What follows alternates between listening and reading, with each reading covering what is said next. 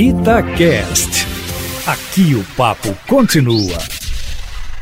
Começa daqui a pouco, às 10 horas, o depoimento do presidente da Anvisa, o Almirante Barra Torres, na CPI da pandemia. Entre outros questionamentos, ele terá que explicar, até porque está correndo o prazo de 48 horas que o ministro Ricardo Lewandowski lhe deu, porque a Anvisa não liberou a vacina russa Sputnik, comprada já por vários governadores do Nordeste, entre eles Flávio, Flávio Dino, do Maranhão, autor da ação, uma vacina já em uso em vários países. A CPI, aliás, deve concentrar sua atenção nos próximos dias em alguns depoimentos que poderão criar mais dificuldades para o governo, como o do ex-secretário de comunicação do presidente Bolsonaro, Fábio Van Gaal, até amanhã, ele que teria feito lobby para a vacina da Pfizer ser comprada pelo governo brasileiro, que, aliás, já começa a ser distribuída hoje aos estados. E essa aí, sem dúvida, é uma boa notícia, já que algumas capitais estão sem imunizantes, além de ter responsabilizado o ex-ministro Eduardo Pazuello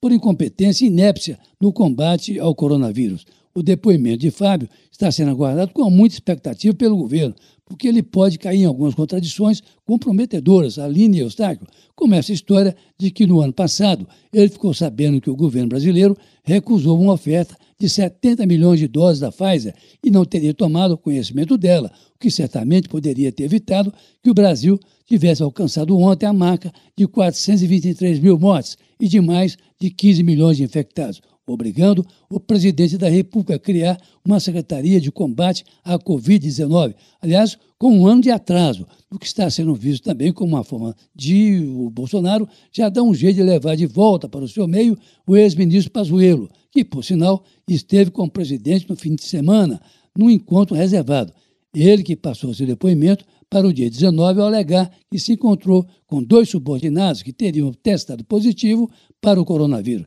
de forma que, como Pazuello está se sentindo meio alijado do entorno presidencial, ao ter sido exonerado do ministério, é possível que o governo já esteja tentando trazê-lo mais para perto, a fim de também lhe dar maior proteção. E olha que Pazuello não está querendo a assistência jurídica da AGU, preferindo o advogado que contratou no Rio de Janeiro para fazer a sua defesa. O que o governo receia, na verdade, é um certo destempero verbal do general em seu depoimento do dia 19, já que ele tem um estupicuto. Pazuello, por sinal, está tentando um habeas corpus preventivo junto ao Supremo Tribunal Federal para que não seja ouvido como testemunha, o que lhe impediria, por exemplo, de mentir, de forma que o general vai ser acossado de todos os lados nessa CPI, até porque foi no período dele, no Ministério da Saúde, que aumentou o número de mortes pelo Covid-19 no país, além de Eustáquio. Ou seja, essa CPI parece estar dando mais trabalho do que o governo imaginava, ainda que muitos aliados do governo insistem em dizer que ela não dará em nada,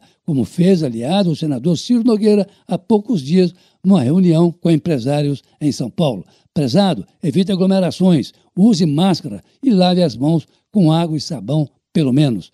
Carlos Lindenberg, para a Rádio Tatiaia.